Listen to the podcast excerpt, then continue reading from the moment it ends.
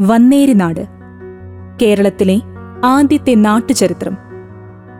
കൊച്ചി രാജ്യത്തിന്റെ തലസ്ഥാനമായിരുന്ന വന്നേരിനാട് ചരിത്രപരമായും സാംസ്കാരികപരമായും എങ്ങനെ ഉണർന്നു വന്നുവെന്നും ഉയർന്നു വന്നുവെന്നും അന്വേഷിക്കുന്ന ബൃഹത് ഗ്രന്ഥമാണിത്.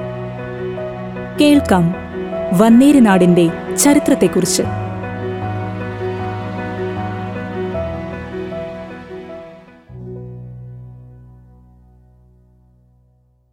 പ്രകൃതി മനോഹരമായ പല പ്രദേശങ്ങൾ ചേർന്നതാണ് വന്നേരി നാട്. വന്നേരിയുടെ വളരെ വ്യക്തമായ ഒരു ചരിത്രം ലഭ്യമല്ല. ഏകദേശം എട്ടാം നൂറ്റാണ്ട് വരെയുള്ള ചരിത്രമാകട്ടെ അഭ്യൂഹങ്ങളുടെ അടിസ്ഥാനത്തിലുള്ളതാണ് താനും.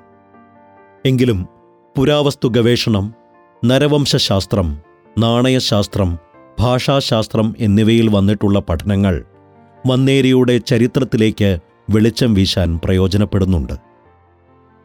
പൊന്നാനിക്കടുത്തുള്ള ബി എം കായലിന് തെക്ക് മലപ്പുറം തൃശൂർ എന്നീ രണ്ട് ജില്ലകളുടെ കുറേ ഭാഗങ്ങൾ ചേർന്ന് ചേറ്റുവ പാലം വരെ ഉൾപ്പെടുന്ന പ്രദേശമാണ് പഴയ വന്നേരി നാടായി അറിയപ്പെട്ടിരുന്നത്.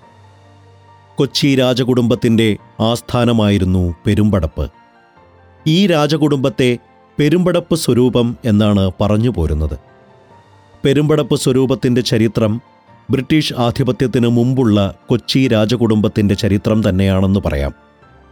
തൃപ്പൂണിത്തറ ഈടുവയ്പ് ഗ്രന്ഥവരിയിൽ പറയുന്നതനുസരിച്ച് വന്നേരി നാട്ടിലെ പെരുമ്പടപ്പായിരുന്നു പെരുമ്പടപ്പ് സ്വരൂപത്തിന്റെ ആസ്ഥാനം.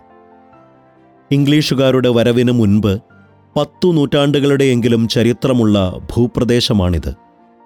മഹോദയപുരത്തെ കുലശേഖരവർമ്മന്റെ കാലത്ത് തന്നെ ഈ രാജ്യം നിലനിന്നതായി പറയപ്പെടുന്നു. പെരുമ്പടപ്പിൽ കാണുന്ന കോവിലകത്തു പറമ്പ് ഇന്നും നിലനിൽക്കുന്നുണ്ട്. കൊച്ചി രാജാവിന്റെ കിരീടധാരണം വന്നേരി ചിത്രകൂടത്തിൽ വെച്ച് വേണമെന്ന് നിർബന്ധമുണ്ടായിരുന്നു.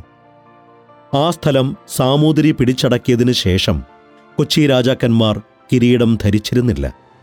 കിരീടത്തിനു പകരം ഒരു തരം തലപ്പാവായിരുന്നു പിന്നീടുള്ള രാജാക്കന്മാർ ധരിച്ചിരുന്നത്. കേരളത്തിലുണ്ടായിരുന്ന സ്വരൂപങ്ങളുടെ ഉദ്ഭവം പ്രധാനമായും ചേരമാൻ പെരുമാക്കളുടെ മരുമക്കളിൽ നിന്നോ മക്കളിൽ നിന്നോ ആണെന്ന് അവകാശപ്പെടാറുണ്ട്. പെരുമാക്കന്മാരുടെ ആസ്ഥാനം തിരുവഞ്ചിക്കുളം എന്നു പേരുള്ള മഹോദയപുരം തന്നെയായിരുന്നു. മഹോദയമെന്ന പദം പെരുമ്പടപ്പ് എന്ന പേരിന്റെ സംസ്കൃത രൂപമാണ്. അതുകൊണ്ട് ഇവ രണ്ടും ഒരേ ദേശത്തെ ദ്യോതിപ്പിക്കുന്നുവെന്ന വസ്തുത തള്ളിക്കളയാവുന്നതല്ല. എ ഡി പതിമൂന്നാം നൂറ്റാണ്ടിന്റെ അവസാന ഘട്ടത്തിൽ രചിക്കപ്പെട്ട സാഹിത്യകൃതികളിൽ നിന്ന് ലഭിക്കുന്ന വിവരങ്ങൾ ഈ വിഷയത്തിലേക്ക് വെളിച്ചം വീശുന്നവയാണ്. കോകസന്ദേശം ഉണ്ണിയാടി ചരിതം എന്നീ കാവ്യങ്ങളിൽ മഹോദയപുരത്തു വാഴുന്ന രാജസിംഹത്തെപ്പറ്റി പറയുന്നുണ്ട്. പെരുമ്പടപ്പ് സ്വരൂപത്തിനായിരുന്നു കുലശേഖരന്മാരുടെ കാലശേഷം തിരുവഞ്ചിക്കുളം ക്ഷേത്രത്തിന്റെ മേൽക്കോയ്മ സ്ഥാനം. കൊച്ചി രാജാവിന്റെ ഗംഗാധര കോവിലധികാരികൾ എന്ന ബിരുദത്തിലെ ഗംഗാധര കോവിൽ ഈ ക്ഷേത്രമാണ്. സ്വരൂപത്തിലെ ഏറ്റവും പ്രായം ചെന്ന സ്ത്രീക്ക് ഗംഗാധര ലക്ഷ്മി എന്നും പേരുണ്ടായിരുന്നു. പഴയ കാലത്ത് പെരുമ്പടപ്പ് സ്വരൂപത്തിൽ അഞ്ച് താവഴികൾ ഉണ്ടായിരുന്നു. അവ താഴെ പറയുന്നവയാണ്. ഒന്ന് മൂത്ത താവഴി. രണ്ട് ഇളയ താവഴി. മൂന്ന് ചാഴൂർ താവഴി. നാല് മുരിങ്ങൂർ താവഴി. അഞ്ച് പള്ളുരുത്തി താവഴി. ഇപ്രകാരം താവഴികളായി വിഭജിച്ചു നിന്നത് സ്വരൂപത്തിന്റെ മൊത്തത്തിലുള്ള തകർച്ചയ്ക്ക് കാരണമായി തീർന്നു. താവഴികൾ പരസ്പരം പുലർത്തിയിരുന്ന വൈരവും മത്സരങ്ങളും തന്നെയാണ് പെരുമ്പടപ്പിന്റെ ഭൂരിഭാഗവും സാമൂതിരിയുടെ അധീനതയിൽ വന്നു ചേരാൻ സഹായകമായി വർത്തിച്ചത്. പ്രധാനപ്പെട്ട ചില നമ്പൂതിരി മനകളും പെരുമ്പടപ്പ് സ്വരൂപത്തിലുണ്ടായിരുന്നു. കുന്നുംകുളത്തിനടുത്തുള്ള കാണിപ്പയ്യൂർ മന പഴയന്നൂരിനടുത്തുള്ള കിള്ളിമംഗലത്തു മന അലൂരിനടുത്തുള്ള ഓട്ടൂർ മന ചോറ്റാനിക്കരയുള്ള പള്ളിപ്പുറത്തു മന എന്നിവയാണവ. പ്രസിദ്ധമായ മറ്റൊരു നമ്പൂതിരി കുടുംബമായിരുന്ന പനമനയും പെരുമ്പടപ്പ് സ്വരൂപത്തിൽപ്പെട്ടിരുന്നതായി കരുതപ്പെടുന്നു. രാജഭരണത്തിൽ സാരമായ സ്വാധീനമുണ്ടാക്കാൻ ഈ കുടുംബങ്ങൾക്ക് കഴിഞ്ഞിരുന്നു. പിന്നീട് പെരുമ്പടപ്പിന്റെ ഭൂരിഭാഗ പ്രദേശങ്ങൾ താവഴികളുടെ തർക്കങ്ങൾ കാരണം സാമൂതിരിക്ക് ലഭിക്കുകയും പ്രസ്തുത നമ്പൂതിരി കുടുംബങ്ങളിൽ ഏതാനും എണ്ണം ഉൾപ്പെടുന്ന ദേശങ്ങളുടെ ഭരണം സാമൂതിരിയിൽ നിക്ഷിപ്തമാവുകയും ചെയ്തു. വന്നേരി നാട്ടിൽ ഉൾപ്പെട്ടിരുന്ന പ്രകൃതി രമണീയമായ ഒരു തീരപ്രദേശമാണ് വെളിയങ്കോട് ഗ്രാമം. നൂറ്റാണ്ടുകൾക്ക് മുൻപ് അറബിക്കടൽ പിൻവാങ്ങിയുണ്ടായതാണ് ഈ കരയെന്ന് കരുതപ്പെടുന്നു. വെളിയങ്കോട്ട് ഇന്ന് കാണുന്ന കപ്പിച്ചാൽ പള്ളിക്കടുത്ത് വരെ കപ്പൽ എത്തിയതായി വിശ്വസിക്കപ്പെടുന്നു.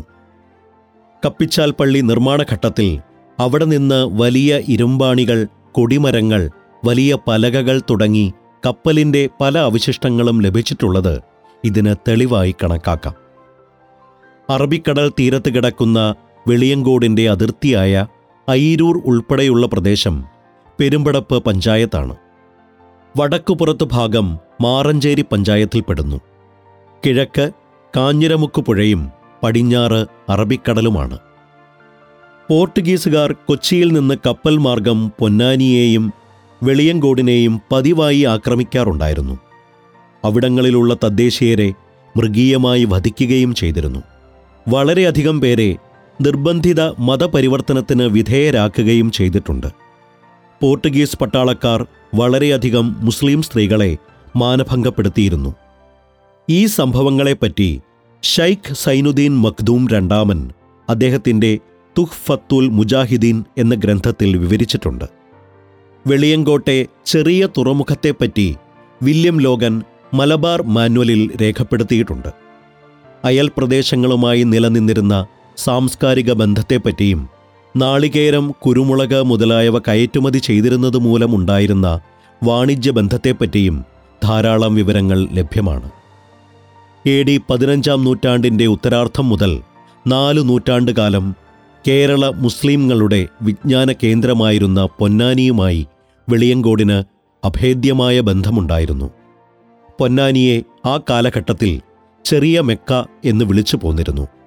കൊച്ചിയിൽ നിന്ന് മഖ്ദൂം കുടുംബം പൊന്നാനിയിൽ എത്തിയതോടുകൂടിയാണ് പൊന്നാനി മധ്യകാലഘട്ടത്തിലെ വിജ്ഞാന കേന്ദ്രമായി തീർന്നത്. വെളിയങ്കോടും പൊന്നാനിയും സമീപ പ്രദേശങ്ങളായിരുന്നതിനാൽ ഇരുദേശങ്ങളിലെയും സംസ്കാരം അഭിവൃദ്ധി പ്രാപിച്ചു പോന്നു. പോർട്ടുഗീസുകാരുടെ കാലം മുതൽ വിദേശ ശക്തികൾക്കെതിരെ സുധീരം പോരാടിയ ചരിത്രമുള്ള പ്രദേശമാണ് വെളിയങ്കോട്. ബ്രിട്ടീഷ് ഭരണകാലത്ത് ജീവിച്ചിരുന്ന ഉമർ ഖാസി വെളിയങ്കോടിന്റെയും തദ്വാര മലബാറിന്റെയും ധീരദേശാഭിമാനിയായി ഗണിക്കപ്പെടുന്നു ചരിത്രപാഠങ്ങൾ ഇനിയും ഏറെയുണ്ട് ഈ ചരിത്രത്തെക്കുറിച്ചറിയാം ഡി സി ബുക്സ് പ്രസിദ്ധീകരിച്ച വന്നേരി നാടിലൂടെ